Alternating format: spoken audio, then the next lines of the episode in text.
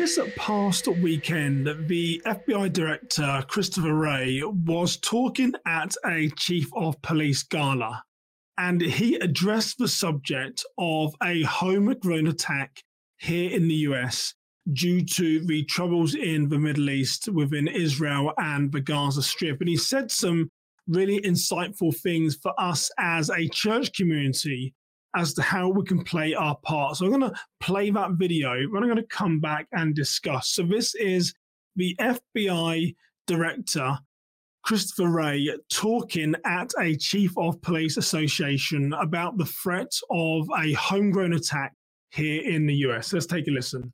We remain committed to continue confronting those threats, both here in the United States and overseas.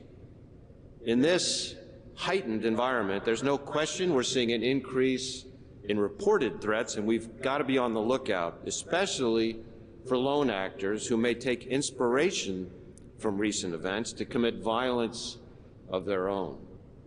So I'd encourage you to stay vigilant because, as the first line of defense, protecting our communities, you're often the first to see the signs that someone may be mobilizing to violence. I'd also ask you to continue sharing any intelligence or observations you may have. And on our end, we're committed to doing the same so that together we can safeguard our communities.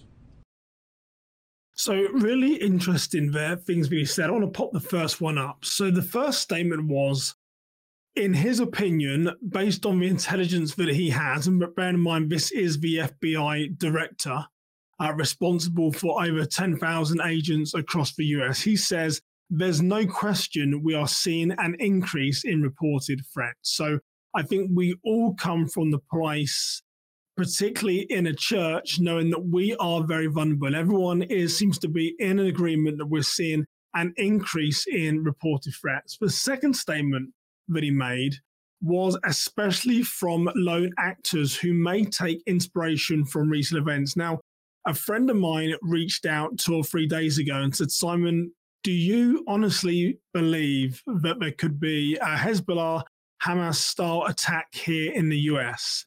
And here's what I know, and this is where I'm in agreement with the FBI director.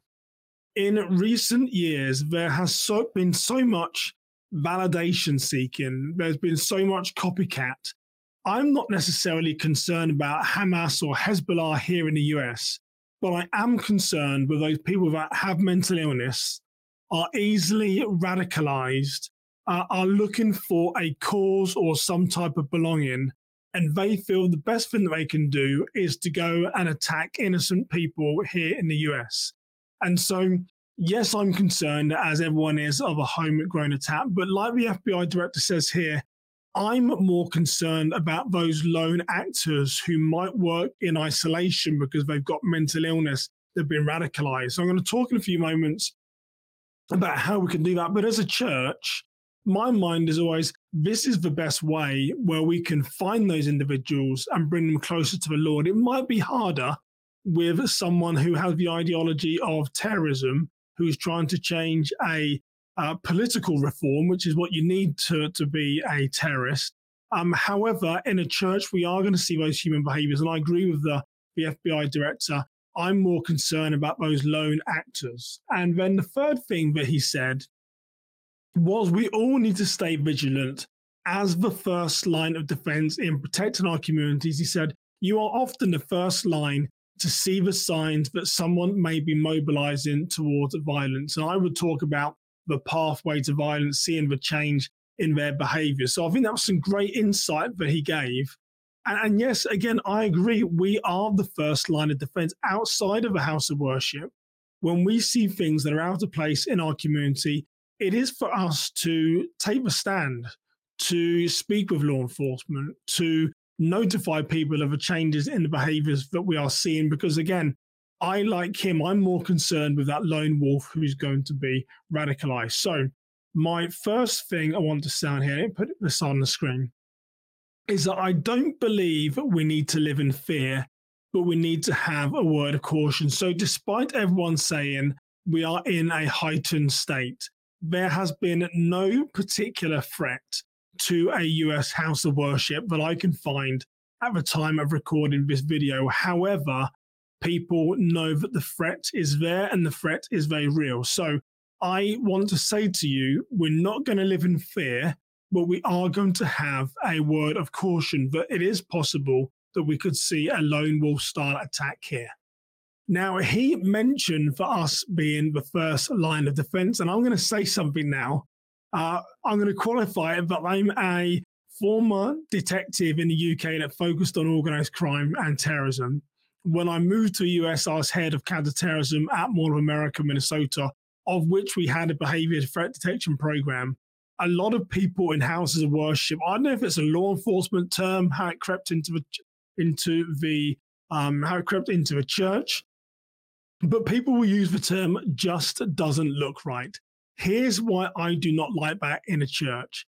In a house of worship, who are we to say what is normal and what is not normal? We are all the same in the eyes of the Lord. So when someone says just doesn't look right, I don't like that. And here's the reason why because you should always be able to qualify the behavior as to why it is outside of baseline. It is 90 degrees outside. Someone's walked in wearing two jackets. That is outside of baseline for a house of worship. No one is doing that. That person has walked in carrying a box, carrying a suitcase. Their behavior is outside of baseline. As at our house of worship, people do not do that.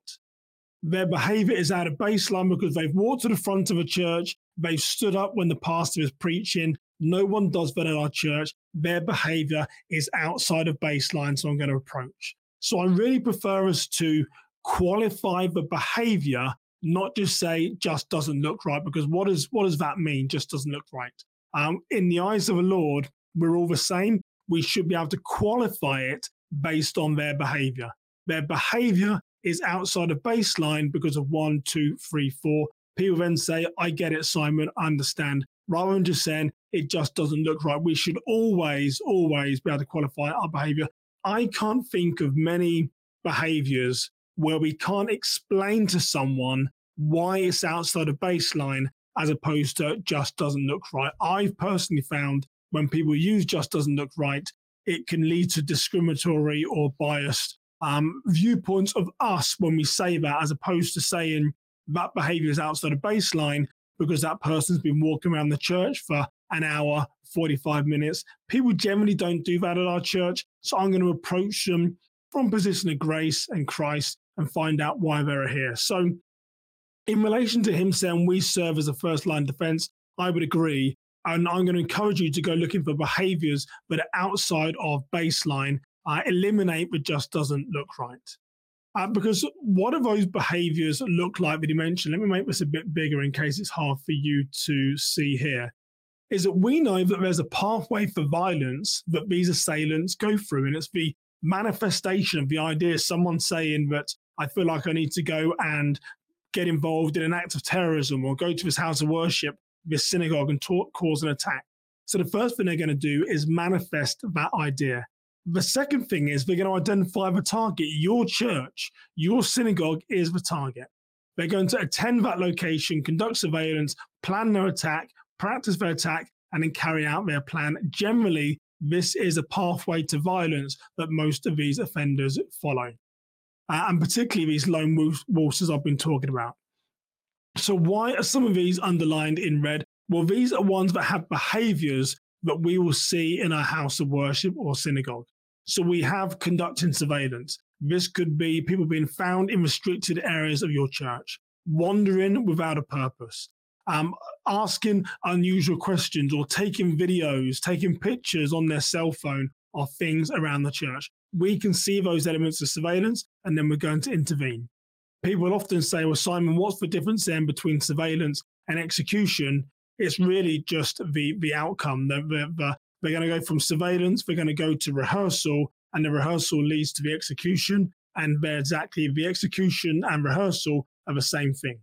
But these are the three things surveillance, rehearsal, execution, where we're going to see human behavior. So this is the pathway to violence. Everything underlined in red here is where we can then play our part. And he mentioned, he called for us to be vigilant. So, what does this look like in a house of worship? Let's start with monitoring our doors and access during Sunday service? Uh, what about our doors and access during the week? When would one of these attacks be carried out? We don't know enough about the intelligence out there right now, but we need to know that physical security 101 is protection of our perimeter. So we're going to have people monitoring stationed at our doors to greet everyone. Welcome to the church. What brings you here today? Look them in the eye, find out who that person is. And if it's someone we can lead closer to the Lord, let's do it. If it's someone here with harmful intentions, they're not going to like that. They're going to say, This is a tough target. Maybe I'll go somewhere else and displace this crime. So we need to monitor our doors and access. We need to know who is inside our building so we can actually do what the FBI director called us to do, which is protect our perimeter and be those first lines of defense. And we're going to monitor the parking lots. My good friend at Carl Chinn used to talk about this quite a lot, particularly from his active assailant data. Um, so many church crimes start in the parking lot and then they spill into our house of worship. So before someone even gets to our door, do we have cameras right now in a heightened state that can be monitored? Um, do we have people that can monitor our parking lots on a Sunday, walk around and see if there's any unusual cars or see if there are any behaviors that are outside of baseline that needs to be raised to our attention? See what I did there? Not just doesn't look right. Are there any behaviors that are based outside of baseline? Could be a vehicle with different state plates. Uh, could be an oversized vehicle close to the entrance of your church. Could be a vehicle parked on your sidewalk. Behaviors that you wouldn't commonly see. But we know that so many church crimes start in our parking lots. So we need to make sure we are monitoring our parking lots. And then next we have about monitoring the news reports and intelligence sources. I did a prior video about this. There's so much information coming out in the news about the Middle East. We need to make sure that we are um, updated and we're well abreast as to what is going on because then we can then respond. The FBI spoke very openly at this police gala only this past weekend. He told us to be vigilant. He told us that he's concerned with the lone wolf.